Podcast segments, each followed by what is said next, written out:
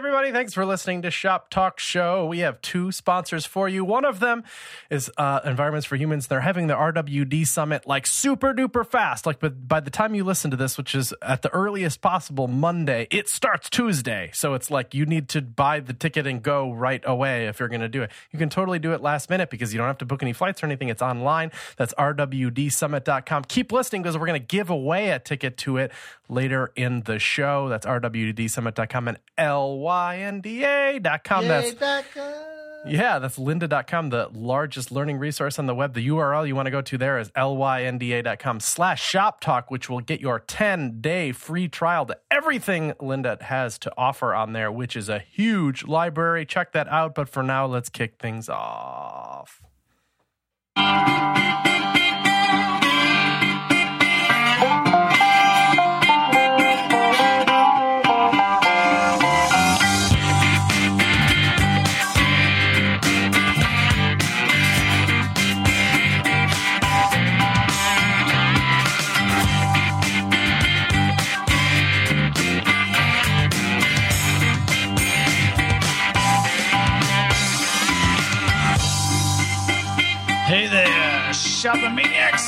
You're listening to another episode of the Shop Talk Show, a murder mystery podcast that takes place over 10 episodes.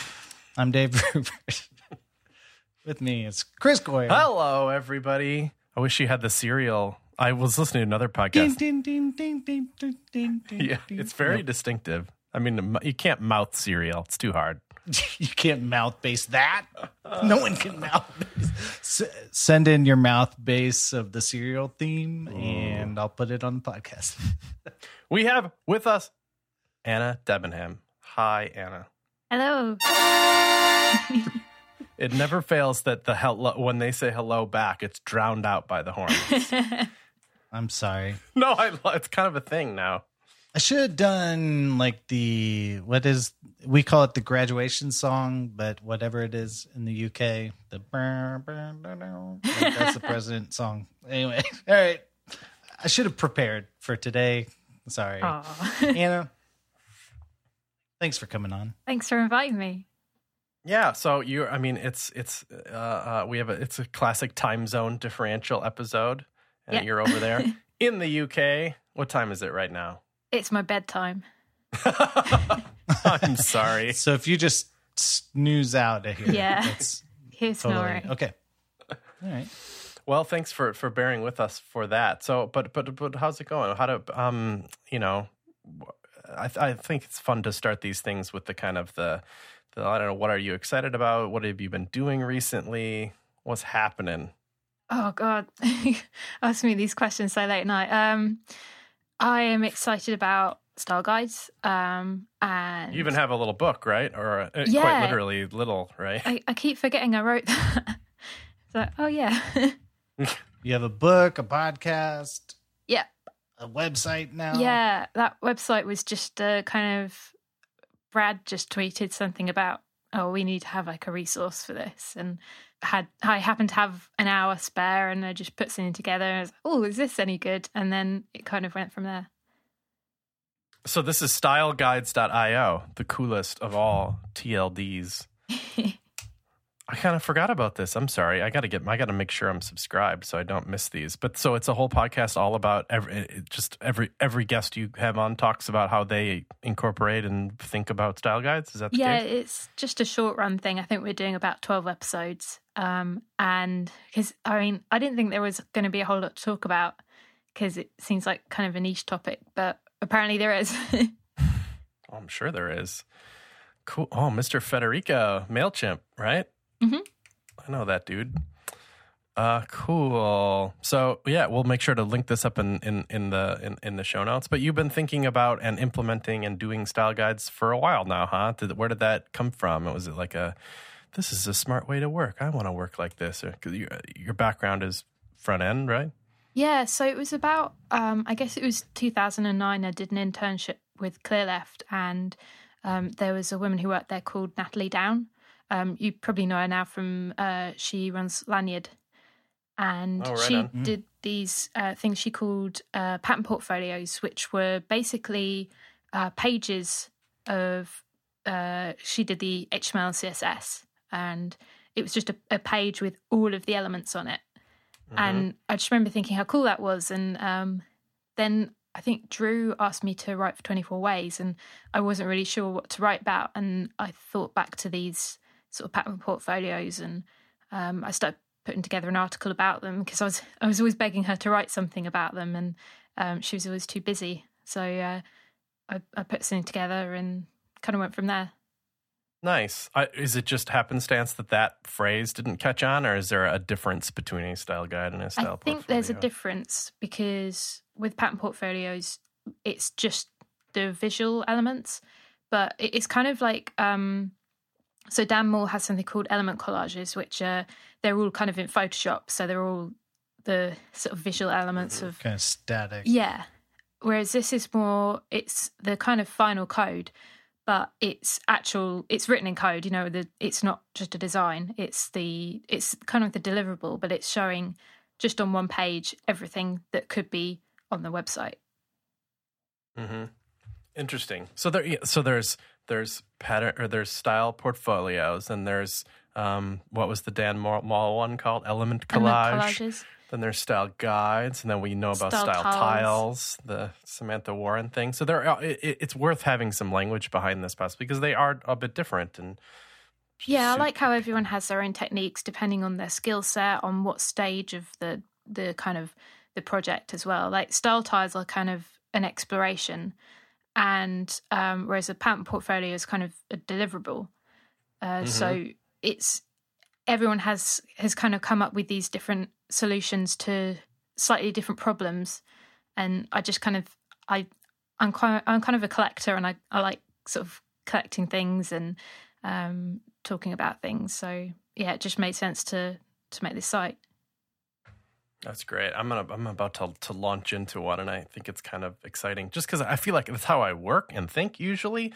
And so CodePen, I feel like, is built from patterns, but I I never really made an official style guide, you know. And now that I'm kind of working on a bit of a redesign and tinkering with things, I'm like, I should probably do that. If nothing else, you know, not because I care that it's public or something, even though I probably will make it public. Uh, because it, I, it will probably help me find things that are inconsistent and I wasn't even aware of that. And- Yeah. yeah. And also things that break if they're on the same page. Oh, yeah, like com- conflicting patterns. Yeah. Oh, I hadn't thought of that. That's good. There's also it's all it's usually like the thing that's like 10% different. Like you added a piece of metadata and you're like, "Oh, well, there you go." and it's like cool, that's like a whole different thing. Yeah. Or an if statement sometimes, but You know, what gets me is nested patterns sometimes too. Like your tabs work fine unless, or your grid works fine unless it's within another grid or whatever. Because you, you just you used like selectors that don't have like direct descendant combinators or whatever child combinators, and they're just uh, uh, kind of sloppily constructed selectors that screw up your grids. Anyway, that's why we have style guides to save us. And you, all, Anna, are also the core maintainer of the game console browser. What you call it? Like browser review. Yeah. Is that right? Uh, kind of. Yeah, I guess it's just a. can you talk? Can you talk about why you got into game consoles and what what what interests you there?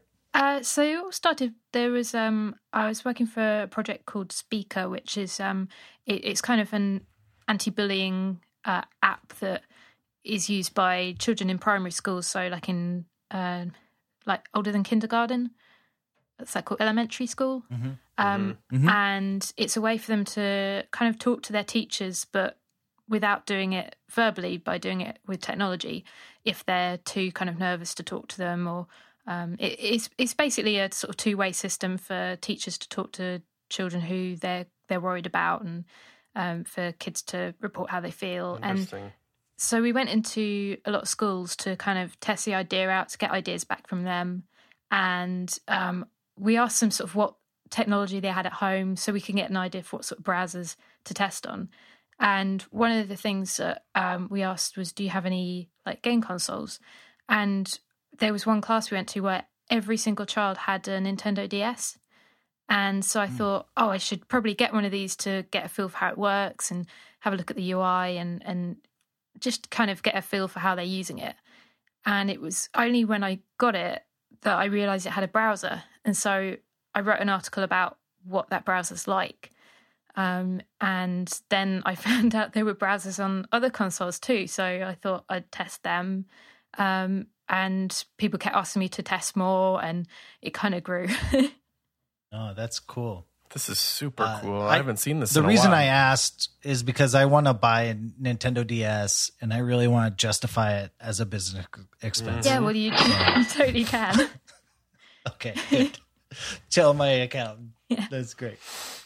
I but no, seriously though, when I I lived in Japan for a while and they had the PSP, Mhm. right? Yeah. And I would use the browser on the PSP like all the time. Like, Just because it's Just- convenient. Well, like literally because you're too lazy to pick up your Yeah. computer. you're like just playing some dumb game and you're like, I'm too lazy. Let's go see what's on my website. Hmm.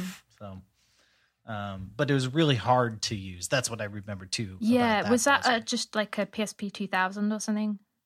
Yeah, yeah, like the original So that first edition. Doesn't even have a touchscreen. That's just a D-pad. So it was even harder than using one of those uh, old phones where when you're texting and you you press like one for ABC, two for Oh, yeah. D, E, F.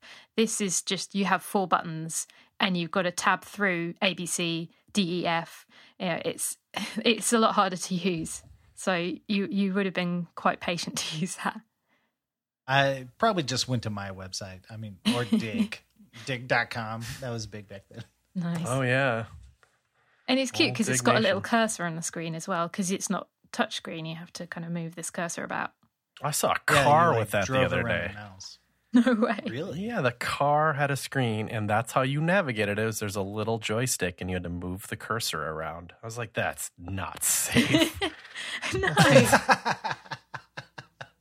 Let's see. Left turn. Also trying to click a link.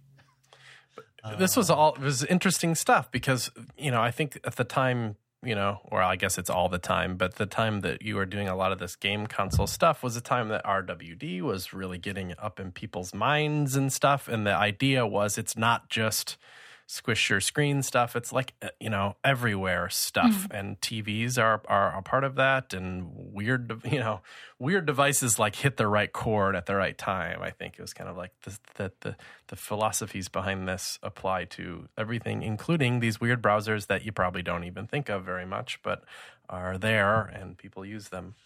Yeah, I want people to break out of the kind of silo mentality of this is what it looks like on mobile, this is it on tablet, and this is it on desktop because there's just such a big spectrum of devices. Um, you've got things like like the PSP, which is it's in landscape. Um, it's kind of I think it's um, 800 pixels wide, so you get like it, it's like a desktop basically, but it's it's smaller and you don't have you don't have the touch screen. It's it's just D-pad and it, it's it's basically torture testing your website when you when you use one of these devices. All right. So the the uh, another thing that you, I don't know, you're a freelancer, right? And, and kind of like proud of it in a sense, right? Like you kind of talk about that world sometime. Yeah, I get a lot of people asking me about it, so I try and help them Yeah. Yeah. We have some questions to that effect, which we'll get into in a moment. But but it's like it's like largely hundred percent independent, right? You have a website and accept, I don't know, proposals from people and work with Yeah, them and charge. I them. think I've been freelancing so long now that I probably wouldn't be very good in a full time job. yeah, I've heard I've heard that from people, right? Like I, I don't think I could have a boss again. Is that the feeling? Yeah, I mean, I, the reason I started freelancing was that I couldn't get a job because um, I started when I was eighteen and it, straight out of school, I, I didn't have any experience, um, and so I was just kind of waiting for the right job to come along, and and it didn't, and so I just kept going, and now I'm just I'm, I really enjoy it, and I like having that control and being my own boss and choosing my own hours, that sort of thing. So yeah, Yeah. Heck yes. been a long time for me too, and it's, it would seem to be weird, It- it- or it's like I don't know. It's hard to even think about like an amount of money that would that would Mm. be worth r- killing freedom for. You know, I don't, I can't, I don't know what that number is, but I, I just doubt like being able who to- wants to pay it. I like being able to do speaking and stuff and not have to get someone's approval, you know, or, or Right. get someone to check through my slides, or um, just being able to talk about exactly what I, what I want to talk about. Yeah, freedom.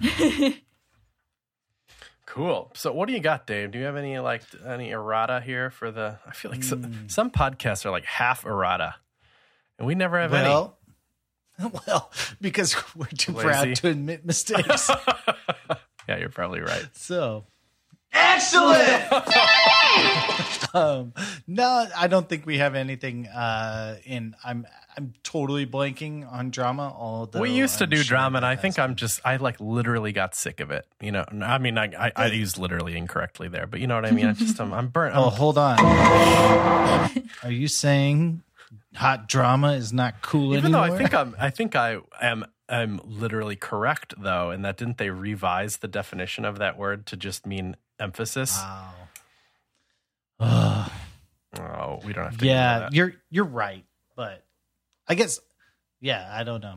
Drama is interesting to talk about because are you just perpetuating the terrible things in our industry, yeah. or are you The only kind of drama we ever really liked was this the fun kind anyway. One where it's just obviously dumb and it's just two equal sides, you know, tabs versus spaces kind of garbage. Yeah, I like it when people are stamping their feet about nothing. and that's but uh that's my favorite ones. Um okay, I don't have any links or anything unless somebody has something they they remember from this week. No. No. Let's go. Get to the meat and taters as we go right here.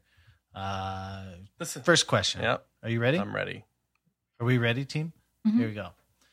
Daniel Wacos writes in I always wanted to be a contractor. I consider myself a cool, not as cool as Anna Debenham, front end, but I cannot step on the contractor world. Uh, since you work that way, what are your steps to get into it? uh, I'm probably not the best one to ask that because I just, when I finished school, I just went onto like the government website, registered as a sole trader, and was like, right, here we go. Um, now your business. yeah, you you don't really have to do a whole lot other than that. I think the important thing is getting in work. Um, so Right. if you can get, um, you know, talk to your friends and family is the first thing, and see if they know anyone who's looking for a website. And chances are there is. Start doing that. Um, I think it's important to make sure that you've got something like a contract in place because where I screwed up quite early on was not doing that and also being too scared to talk about money. It would get to the point where I'd finish a website and then the person who I was making it for would say, So, how much do you want me to pay you? And I'm like, Uh, something? Yeah. Wow. yeah. I feel you though. I, f- I kind of I know that. remember those days. You know, This- Mm. What a mistake. You know, and then you and then you like the the cruel irony of it is that if you bring it up early, it's like they respect it. You know, and and it Yeah. feels good for them, and it feels good for you, and it's just like there's no you know dread or feeling of it. It's just easy and clean. So you you know you end up being you thinking back and be like, wow, I was all I was worried about nothing really. Yeah, yeah. And it actually, I think it was easier on the client when I was more upfront about, uh, you know, I'd, I'd, I'd give them a contract and they'd say, oh, wow, this is really professional. It's, you know, I'm not working with just anyone. Um, so it's actually in your best interest. It, it doesn't, I think I was always worried that giving a client a contract would turn them off, but I've actually found it's the opposite. You know, and they if feel it like know did, there'd be the worst client ever. It's like Yeah, it'd yeah. be like it'd be like you know bomb avoided or, or whatever. Yeah. and I think um as well, I wish I'd trusted my instinct more. Like I, I often have a gut feeling about a client and it usually turns out to be right. Mm, Um so yeah, just follow your gut. that's good. Hmm. Uh-huh. good. Trust the trust your ESP. I was gonna say Paravel Inc. We started. We're just a three person company, almost like a contractor. But um, our first website we made for three hundred dollars. Mhm. Um, Wow. it took us like a month and a half, and Trent and I split the money Just down down the very middle. valiantly. Yeah. Uh-huh. Oh boy. Jeez. Uh, so there you go. I mean, It probably wasn't it- so like- many years ago. no, not well. Web time, it's a long time, but like Yeah. seven or eight years ago. But uh, yeah, but I agree with what Anna said. Just tell people you make websites, and it really should sell itself. Um, to some, there's also like go to meetups. We always say that, and Mhm. like just say you do freelance, and they don't need to know you do it freelance after your job hours. You know, you just say, "Hey, I work late at night. I'm a night owl."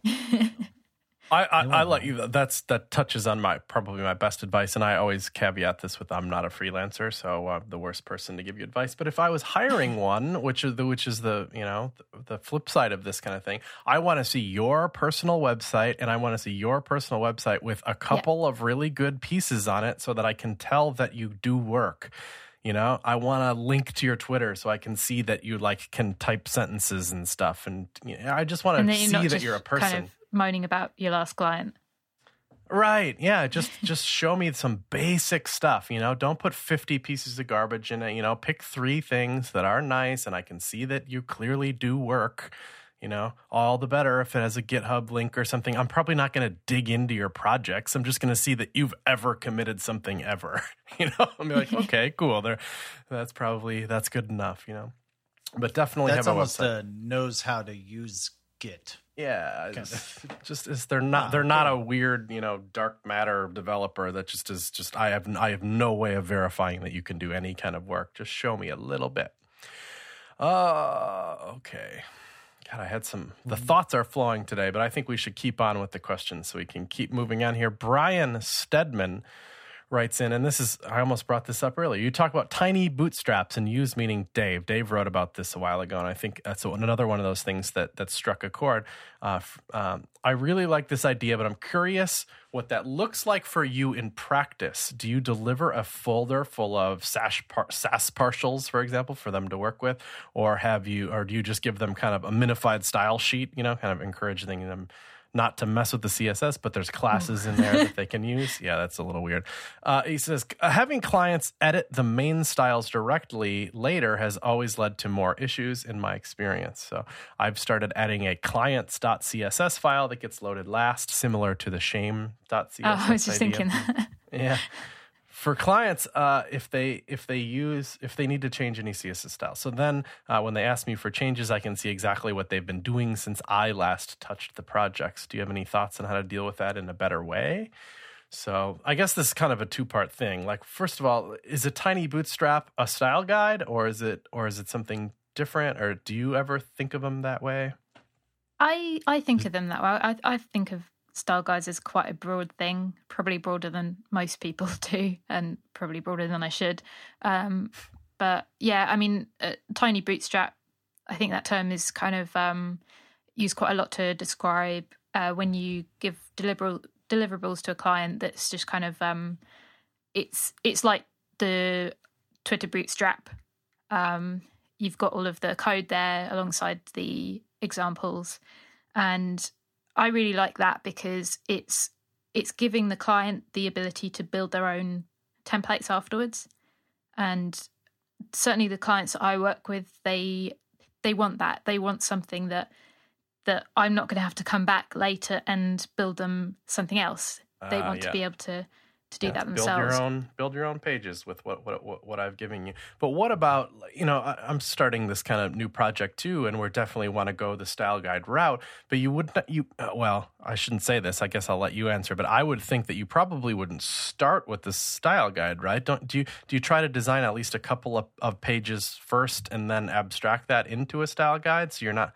It just it feels weird to design a component with no context. I guess is what I'm. Yeah, I mean, it, it really depends on the client. Again, I'm I'm not often involved in the design part, but um, if um, like the last project I was working on, um, it was an intranet, and we started off with the content, and you know we'd we'd decide what content needed to go where and and what sort of components we needed, and then the design happened later on once we sort of yeah and that but that was a very functional website you know it's it's not like a marketing site so it makes sense for something like an intranet um, but for something like a marketing site you probably would want to start with something like style tiles which is a lot more exploratory um, so um, a site i worked on that we, that used style tiles um, we started off with that and started building stuff straight away from the style tiles to give Oh. us kind of a starting point.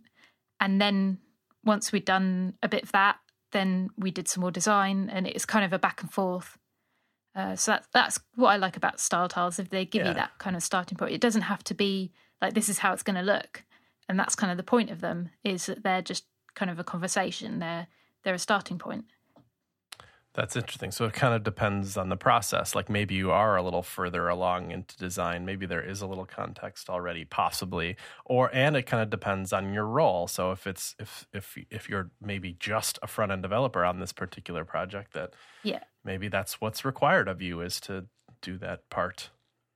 And I guess with the second part of the question on how you deliver that CSS to the client, um, again, it's it it depends on the client. Um, so the ones that I normally work with, they've got an in-house team already, and pretty much all of them have been excellent web teams, and they've been fully capable of of um, working with the code that I've written.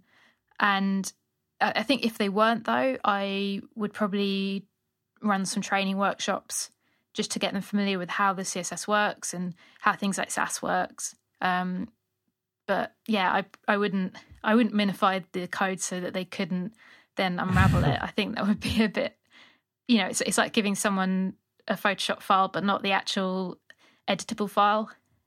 Yeah, JPEG or instead or whatever. Yeah.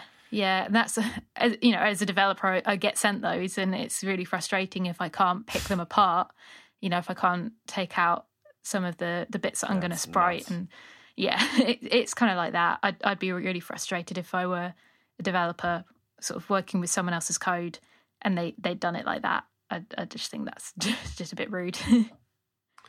So it's a communication thing. Is li- I- you know, like if you you already know that there's going to be back and forth, or at least with Yeah. your setup, there's going to be some back and forth. So you need to like it doesn't. It sounds like Brian, maybe that's working for you. If giving them a straight up .css file that they can mess with stuff, is. but maybe better is you know these are you know if if they're going to be writing CSS too, why don't you show them how you do it? Why don't you give them the tools? You know, why don't you share a repo? Why don't you yeah, you know set them up with version control. Make sure that if they do screw it up, that you can revert, and that you can see where things Yeah. have gone wrong. But Um, that's that's what they're paying you for is to give them the tools they need to work and build on their own site. You'd think, you know, like if Yeah. if you're helpless without you, then don't have them touch the CSS at all. You know, if, And I think that's the difference between a contractor and a good contractor. A good contractor will come in and they're not going to say, right, you know, here you go, deal with it and call me when you break it. You've got to, you're delivering them a service and your experience and training them up is kind of part of that, I think. well said. Uh, what I'm going to do, I'll sponsor quick for the uh, Environments for Humans Responsive Web Design Summit. Like I said at the top of the show, this is coming up super soon. By the time that we release this, will be probably a Monday, right at the beginning of next week, and uh, and, and then it's it starts on Tuesday. It is March 10th through 12th. It's a, a, a, a Tuesday, Wednesday, Thursday.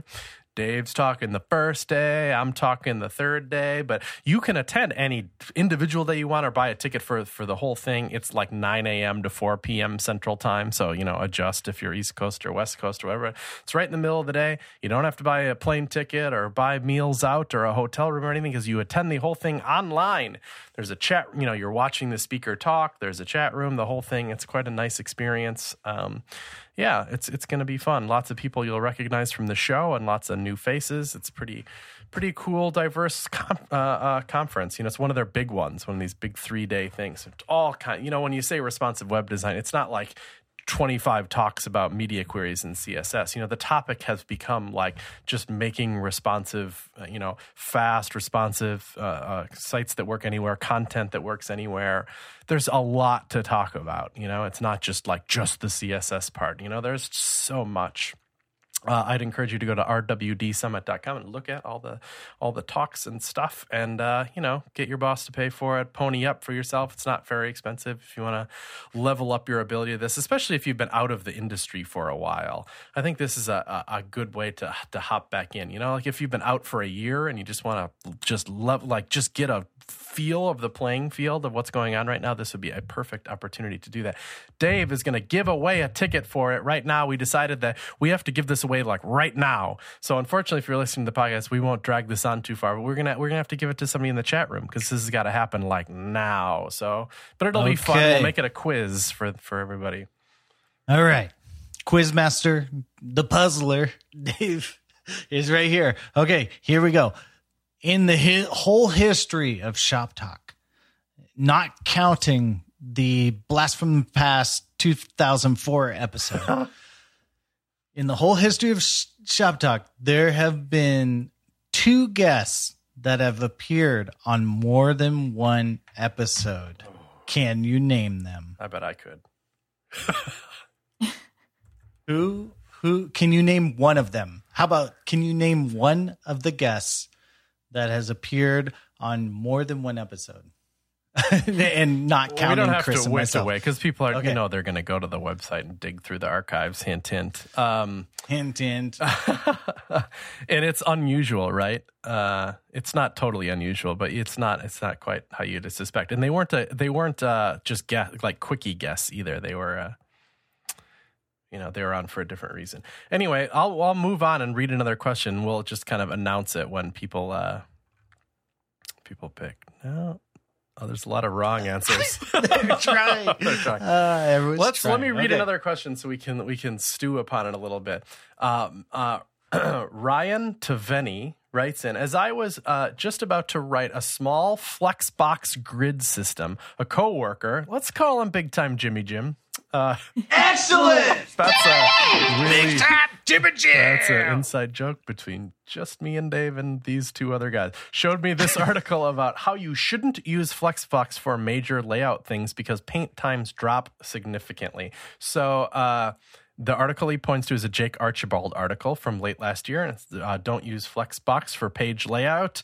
Um, very interesting. This is I'm glad we're bringing this up because I, I you know when I saw this article I was like crap I had an article in the CSS-Tricks you know pipeline uh, but talking about it like how you might approach a medium complexity layout using Flexbox everywhere like the the whole thing you know? Like it's a it's such a good way to lay stuff out. Why don't we just use it wholesale?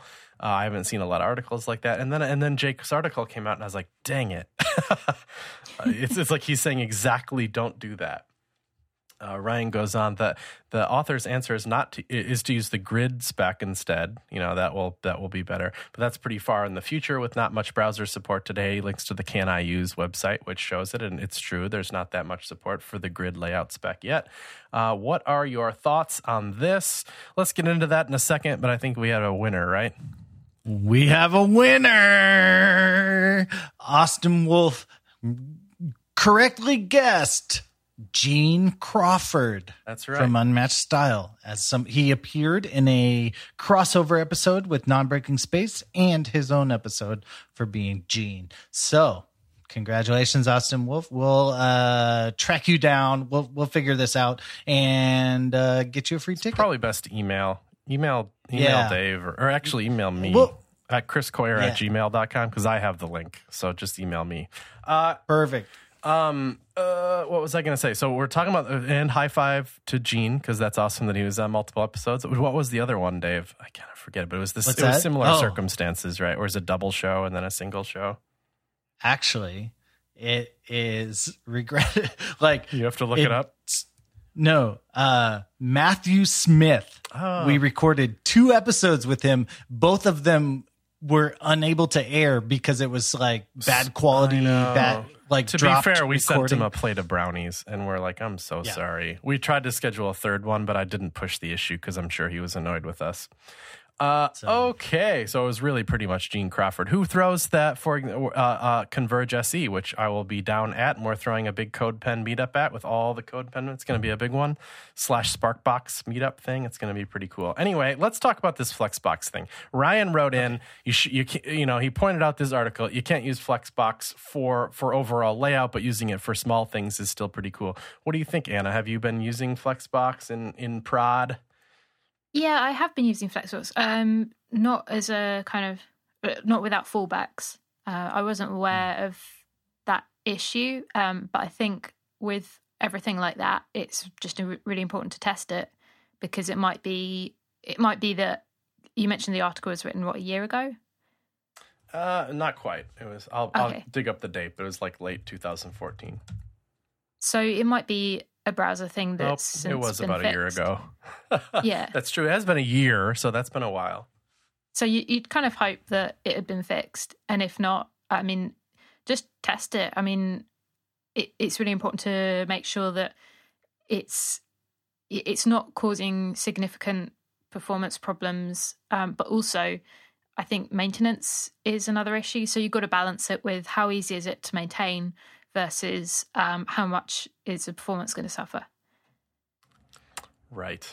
And I mean, not just testing it in modern browsers, but testing it on some of the weirdy browsers like the game consoles um, and TVs and things, because they're particularly bad at rendering stuff quickly. Wow. Yeah. Uh, What a, so, like the what a perfect Wii guest U for that. is, yeah. I mean, like the Wii U is a really, it's a really good browser, and it supports things like SVG, and um, but it's actually because it's kind of it's a game console. They don't allocate a huge amount of memory to the browser. Um, it's still more than say the Wii, but um, it means things are going to render a lot slower, and so that's a good device to test things on. wow, that's super interesting. That the memory is the Achilles heel of that particular Yeah. browser. It reminds me of when um, I, a few years ago I redesigned my site and I had all these drop shadows on it, and they they were massive drop shadows, and I also had some opacity, and um, yeah, I was using like RGBA, and when I launched it, I had uh, like Remy Sharp, I think, emailed me saying it's really hard to scroll. Like this is just really sluggish, and because I hadn't tested it in Safari, it wasn't until I brought it up in there and started scrolling that I realized that yeah, he wasn't just being kind of like Remy. he was he was genuinely it was really bad. It was a really bad experience. Um, and, And it turned that out to be the just- drop shadows. yeah, it was because the drop shadows they were just too big. Like I Mm. just overused them completely, and I think it's the same with Flexbox. It might be if you're just using it for something small, then it might be fine. But if you're like using it a whole lot on everything, then you might get issues. So I think it's it's always a case by case basis. You've got to balance it with maintenance, and you know make sure that it's it's not going to be that bad performance. Cool. I you know I think you know it's a good point that this has been a year, so it's worth looking at again. But I, but I think that s- uh, to some degree, it's the it's not necessarily just that the browser you know is is having a hard time with. it. It's the nature of how it works. It's Yeah. that you use it's you use things like you know when you say flex one, you're like make sure that you use the rest of the space that's available, and the rest might be weird because it might need to depend on an image that needs to load in another container. So it kind of needs to wait for that to happen before it can do its thing. Uh, remember it's a having little a, bit. huge headache with um, Flexbox and Firefox because it, it understands the syntax slightly differently. I don't know if that's still the case for the particular thing that I was doing, um, but I, I was I was doing something really cool in in sort of Chrome, and I checked it in Firefox, and it just it rendered it completely differently, and it was really frustrating because it's the same code, it just has a different understanding of how it works. Yeah. I was yeah, you're it's like having an assistant, like a layout assistant, and you're like, go make this perfect and come back to me. uh and then they're like, ah gosh, this is a lot of math. Okay. Um so I yeah, I think it's just you're putting more on the client to figure out how quickly it can render. Hmm. Uh, I think it's fine. I use it on the component level all the time. Um, Right, yeah. But like like a navigation, yeah, don't even think twice about Flexbox. It's awesome. But um, you know, underpowered devices are going to render that slower, quite a bit slower. So you know, that's where I that's where that's where I think Jake the heart of Jake's article is is like don't do the whole layout in it because wow, you're gonna have it's a that's a lot of calculation. So Uh, yeah, right. Because because the the whole when you say the whole layout, there's one giant Flexbox thing and then a bunch of sub little Flexbox things, and it, yeah, that I think that kind of you know complicates it. And Uh, it's like with the shadow thing, it had to repaint everything every time you scrolled. And I also had to, I think it was like a fixed background. So it had to repaint everything. ev- just, uh, so- yeah. I remember really- that the inset ones used to be even worse for some reason. Back in Oh, the yeah. day, which is like two years ago. uh, uh, so yeah, uh, he's probably right, Ryan. Maybe you know at least test it, and if not, maybe just avoid using it for entire layout, but not for smaller areas. I, I can say that I'm guilty for using it.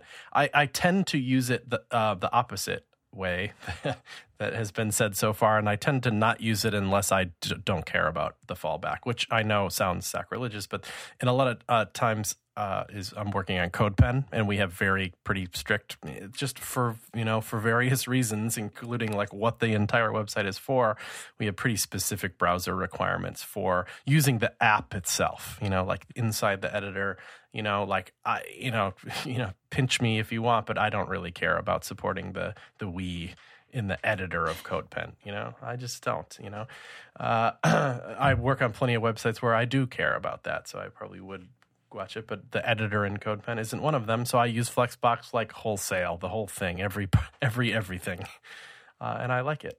It's awesome, and I don't have to worry about a fallback because we make the browser support clear. Okay, let's do another one, shall we? Yeah, we have a question from Zachary Porter. It was an audio question, but record MP3 went down, so I don't know if we have to. Re- We're gonna have to write our own service, aren't we? Ah. Okay, here I recently taken a, the jump to full time client work, and I have a question regarding working remotely. When it comes to present a concept for a new website, how do you prefer to demonstrate it to a client who is hundreds of miles away? I've heard of designers using video and web based prototyping, and I'd love to hear what's worked well for you. Anna, do you have Uh, how how do you do client? Demos. I don't tend to have to like as a developer, um, but and the work that I've been taking on recently has just been on site. So, um, like I, when I was living in Brighton, I'd commute up every day um, to London, and but I guess if they were hundreds, I mean, I've I worked with uh, Code for America, and we had a daily stand up like you would in an office. Um, so we had it. At, I think it was uh, five o'clock in UK, and it was nine o'clock AM for them. So it was kind of the end of our work day, and it was the beginning of theirs. And we'd just give them a summary of what we'd been working on, and that was really useful because it was regular. Because it wasn't just like ta-da, here you go, we've, we're done. It was more of a kind of collaborative thing. So I guess that might work for design. I think it's important to maintain that, maintain some sort of regular contact, not to just email them at the end of every week or something with, right, here's a huge amount of work that I've done.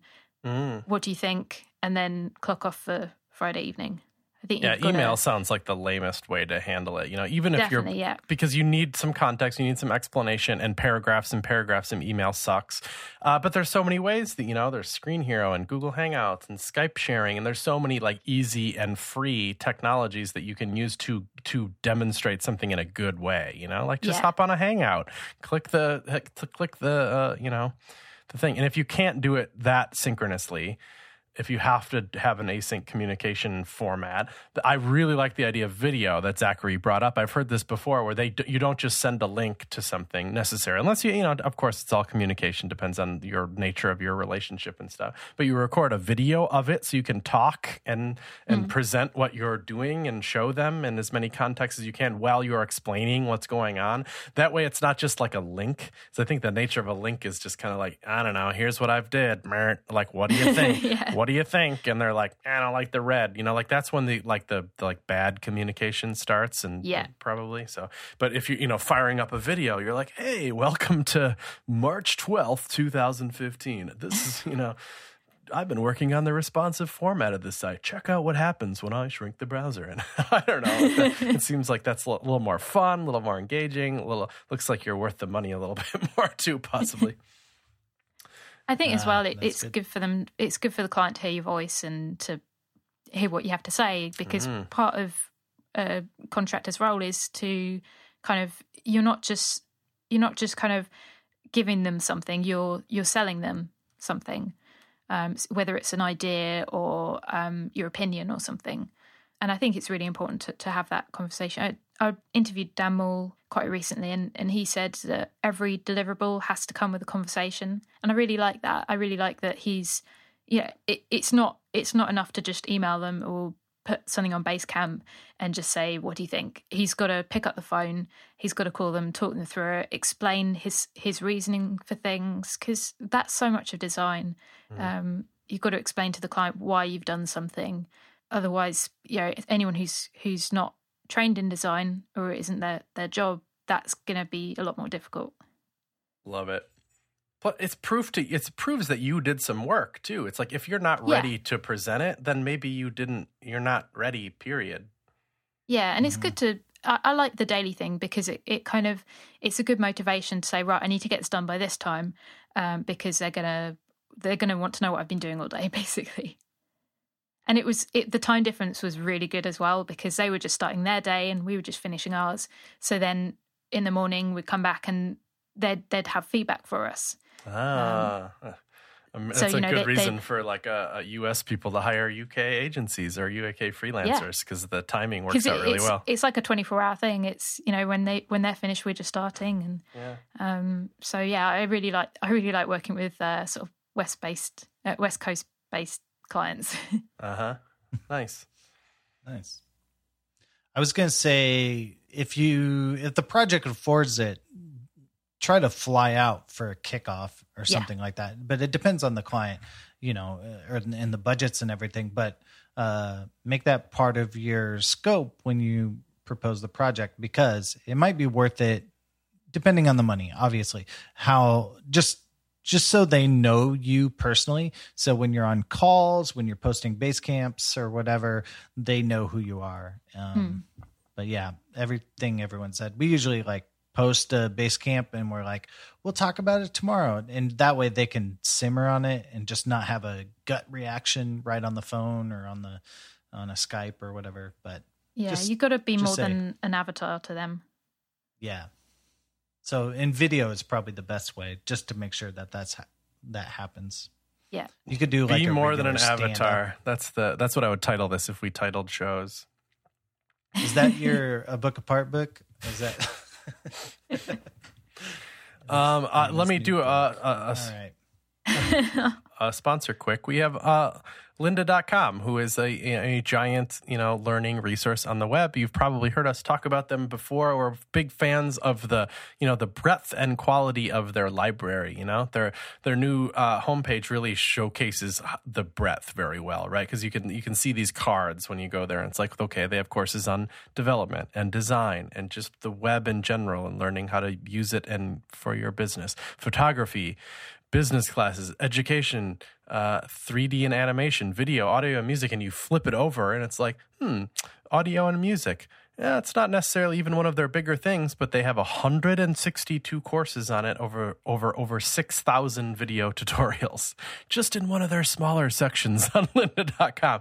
Uh, you will find it if you want to learn it. It is available. Uh, the URL there is lynda.com slash shop talk, which gets you 10 free days, uh, which is pretty cool. We've talked in the past about timing it. You know, if you know that you got a couple of free days or you're going to have a flight coming up or a road trip where you're not driving or something like that, what a perfect time to take advantage of it and uh, and check it all out. It works on your on all your mobile devices and all that stuff. Syncs all your like playlists together, so you can you can you know if you're in the mood to just browse and be like, I should learn that. You know, just throw it on a playlist, and then next time you go visit it, you don't have to you know troll around. You just know exactly which ones that you want to listen to, which is pretty cool. I like that their their Code Clinic series. Uh, they say they call it an innovative series where each month Lynda.com issues a coding challenge, and authors share their solutions using a variety of different programming languages, which I love. I love a good challenge. Uh, cool. So, uh, lynda.com slash shop talk. Let's do another question. Jason Etkovich writes in Is there a place for somebody who is both a designer and a front end developer? Uh, how do you describe to a potential employer that you can, in fact, do both and want to do both? Hmm. Anna? I guess you're not really seeking employment, but imagine if you were. Well, I guess it depends on what level of design you want to be doing, whether you want to be doing all of the design and all of the front end development, or whether you just want to be supporting a designer um, in their role. Um, so I actually have a background in design. I, I did design at school, and although I don't do it in my day to day job, it kind of it's useful to have because often when I'm doing prototypes and things, I'll just do some stuff that designers aren't offended by. I guess um, it gives them a starting point. Um, so I can kind of use that to my advantage when I'm when I'm pitching for things because I can say, well, I, I you know, I'm not a designer, but I I know how um, to some extent. You know, I'm never going to be as as good a designer as they are, but um, it's it's useful it's useful skill to have. But if I wanted to do both things, I think I'd be looking for a very different role um, because in a lot of larger companies they will split that role. So you'll have a designer and you'll have a developer. Whereas in a lot smaller companies, maybe startups, they're going to really need someone who can do both. Um, so it it'll affect what sort of role that you're looking for, but you can certainly use it to your advantage. Fantastic. Yeah, I mean, just I would say, Jason, you know, use use your words. yeah. Use your words. Use your words. And If you're a Daniel Tiger fan, that was for you. Go ahead. I have a kid. Sorry, it's it's it's like a visual response. Fist- uh, just You guys, if you have to go potty, stop and go right away. Okay, Uh, it just comes out. I Oh, can't it's had stop. too much sugar. Uh, you, you could, you know, if you're trying to be subversive about it, Jason, you could, you know, you could, you could slip something in. You know, you're doing some front end work, and then you're like, hey, you know, like, you know, you don't have to use this, but check it out. I, I kind of redesigned this little area. What do you think about this? You know, I think, and if It it's, could if it it's could go really awesome, well. It could go really badly. what, It's whoa, like, how bad? trying to do my job. oh, you think some people might get get butt hurt with the? It may be, yeah. I know. I, I wouldn't want to like as a developer. I wouldn't want to overstep my mark and just kind of consider myself a better designer than the designer is. That would be bad. Um, but you know, it should always be up to the designer what the design is, and just because you're the developer and you can change it doesn't mean you should. You, you have to kind of you have to respect their decision. I think we had a question the other week that was uh, their, their boss wasn't utilizing them to their full potential kind of thing. You know, they they were wanted to do more design work too, and our, I Mhm. think our advice was kind of like, you know, t- t- tell that to whoever cares, you know, or that, that you think is in a, position to change that kind of situation. Not us. I wasn't trying to say we don't care. Uh, I was trying to say, you know, you make that known to your employer, and hopefully they can do something about it. And, and if you can't, it's not like you. It's not like you, you know, signed a contract in blood with this place you know? If you're if you're a really good unicorn as they call them which is i think a stupid term but it just kind of means you can do both things it probably means you're more of a you're you're worth money. If you're truly good at both you, there's a job out there that there's somebody out there that wants that because that it's such a it is a, it's a kind of an awesome place to be. Mm. I think it, I think the reason you don't see it in job titles that much is because like either you're looking at rock star job titles or whatever is because companies were asking for that and they would get laughed at because it's like yeah that doesn't exist you know and so you're probably in a really good position and I would probably pitch myself as a designer get in on a design team, make a designs, and then you're like, oh, by the way, here's this I built design it too. as a website. yeah hmm. And then people, CEO head explosions. It's just going to be uh, like the end of the Kingsman. It also that was kind of good. I thought. it was weird. hey, okay. Oh, oh, that wa- yeah, where the fireworks got and the like the Yeah. streamers coming out of their head. Yeah, that got kind of. I think it was like it's this has got to be PG thirteen or whatever. So let's no, even though it was kind of gory in some parts. Anyway, that was weird. Uh, I forgot what we were talking about. No, you uh, the, the the the doing both kind of thing lends itself fairly well to entrepreneurship as well. I think so. If you if if you can do all this stuff, you throw a little back end in there too, and pretty soon you're building a product all of your own, Sir Jason. Hmm. Oh, let's try to do one more. Can we fit one in? Yeah. Let's see. I like I like this the Loix. Can we do that one? Or Yeah, let's do it. Go ahead. Oh, uh, Oh, you want me to? Lohic Goya, French. I am from France, and I do I do uh, for a small web agency all of the HTML, the CSS, and a part of the JS using various stuff. He lists the technologies, but it doesn't really matter. Uh, I do not do the UX and the UI part of design. So he's, he uh, uh, is a you know okay. Uh, my mate Clement does it. I do not do all of the Angular part. The dev team does that stuff. So even if it's front end stuff, they they put all the ng attributes in there or whatever. Uh, in French, my job's name is uh, Quite or, or is quite simple. I get it. It's quite simple. it's quite simple. It's Yes. integrateur, maybe. Yeah, I like it. Uh, Integrateur web. Integrateur web. Uh, good luck to pronounce it. Uh, but in English, I never know if I should say front end developer because I don't literally do development, or front end designer because I don't do UX UI design. So, uh, I, I- what what is what is Loic? Lohic. He just does the front end part. I would call him a front end developer. what Um, is his job title?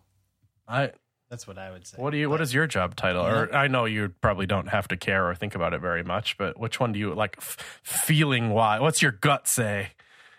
you could just call yourself a web developer or a web designer like Jeremy Keith does. You could make up a new term, a completely new term. I, I I never really know. I mean the the um the term seems to change so much every year. Like all these new things come in and I suddenly feel really out of date. And I, I often think, oh, should I call myself something else? Uh, should I call myself a front end engineer or uh, one of these things? I I honestly don't think it really matters as long as you can show people well enough what you actually do. Right. I think that the time it matters is generally is big is big companies where it matters. You know, where you need to do, you need to play the game. You need to be hopping around positions to get paid more and whatever. It, it doesn't matter too much, but only in those situations. If if you're in a smaller place and you can clearly show what you do, that's that's kind of fantastic. But I would say I would say front end developer, you're you're more than qualified to to call yourself that. He says he's working with Twig, with HT, with HTML, less in Sass with CSS, and doing some of the visual stuff in JavaScript. You're totally a, a front end a front end developer. I think even hmm. Remy Sharp had a post on this, didn't he? Recently that said I am a web, or maybe it wasn't Remy. Uh, it was just kind of like Yeah. I'm not an engineer. It was like it was a, against that. Yeah, yeah. Yeah, a- I think that was Remy. Um, yeah, I remember reading that. Yeah, it's good because engineer has a really specific thing. You know, there's very specific engineer training. They don't throw real engineers don't throw that word around unless you you know get the qualifications for it. And I think the web people, it was just like popular for a hot minute to call yourself a web engineer, and we probably should stop doing that. You know. Unless you really are one, unless you really like studied computers and computer science, and like you're not just like a you know throwing Ruby around a little bit or whatever to build a to build a site to make Uh, tweets. yeah. whatever, but you, I, uh, you know what I mean. I- It's just it feels a I little build- different. I build websites to control trains. Does I was that? going to say the only situation where I think it's going to be a problem is if you're sort of job hunting. You know, if you're already in a company, it's it's probably fine. But if you're looking for a job and you're throwing your CV around, and um, I think then maybe you need to think more about what your title means. But at the same time, just show your work, and people will figure out how you fit in. Yep, yep. That's the I was strongest Oh. answer. Go I was just going to say, I call myself a front end engineer because I make websites that control trains, like physical trains. And so yeah, that's that. I, think that's fair enough. I feel like that's pretty right on. To I call myself husband, father. husband, father. Neither. I should say Web husband, slinger. father, neither. Uh, My new job title is web janitor because I'm, I think so much of websites should just be like maintenance Yeah. and cleaning up people's vomit. So, that's my that's my new life. I I, had I a- found my calling in life. I had a formula for job titles, which was um, the first half of it is what you currently are, and the second half of it is what you wanted to be when you were little. Okay. So mine Front-end was front end and astronaut. Nice. yeah. I think I would be lead astronaut. So yes, Nice. does that work? Okay. Uh, yeah. President Shido tester.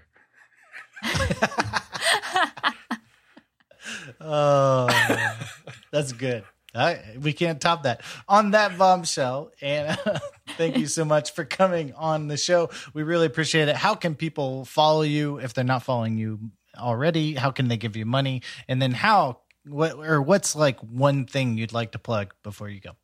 Um, so you can follow me on Twitter. I'm at Anna underscore Debenham. Sorry about the underscore. I know it's really 1990s. Own but, it. Own it. Uh, you can buy my book, which is on my website. That's uh, maban.co.uk, and it's two pounds. Um, I don't know what the equivalent of that is in dollars. Sixty dollars. Sixty dollars. It's like three dollars. Um, and yeah, um, if you're interested in Style Guides, um, check out styleguides.io. Um, it's something I work on with Brad, and we've got a podcast. Um, it's not not as good as this one, but you might like it. Oh, come on. Don't sell yourself short. Don't sell yourself short. Well, thank you so much for coming on the show. We really appreciate it. And thank you Thanks for inviting me. all for coming out in the chat room. We really appreciate it. Uh, congrats to Austin Wolf, the lead uh, Shop Talk Archives digger, for winning the prize. And uh, thanks everyone for downloading this in your podcatcher of choice. Be sure to rate us up five stars. It's just that easy. That's how people find out about the show. And Chris, you got anything else? What is your us? podcatcher of choice? I like Casts on the iPhone still. Uh, Uh, I I am using Overcast by Marco Arment. Are you? What do you use, Anna? I'm just super. I don't, we don't mean to drag Oh. this out, but I just switched to Android, and I have no idea what to use now. oh, that's fun now. That's a Oh, you switched to Android. Yeah, because I wanted one of those cool smartwatch things. I didn't got the to wait for an Apple. smartwatch, and we didn't talk about the smartwatch. I'm sorry. It's round. It has a Gee, browser. Oh, so, real God. So wait, do you actually look at websites on it? Do you find yourself? I know you like tested some sites, but do you actually like find yourself I surfing? Have because you can set bookmarks in it, and I have a load of GIF bookmarks. And when there is an appropriate moment, I will pull up the GIF and you know, show show people the time. Um, Okay. Okay. Yeah. But day to day web browsing, not so much right now. No, not so much. Okay. Okay. All right. All right. Not yet. All I'm, very curious. That's all. Okay. All right. I'm I'm done. Chris, are you done? My last one is that, that you should you should you should not look up what vocal fry is. I listened to a podcast on it, and it turns out like Oh, everybody in the whole world has it. So just don't even learn about it because it will just bug you forever. I listened to a podcast about that. Yeah, we probably listened to the same Yeah. one. It was uh, anyway. uh, shoptalkshow.com. yes. That ended perfectly. I should should Thanks, Chris. shoptalkshow.com.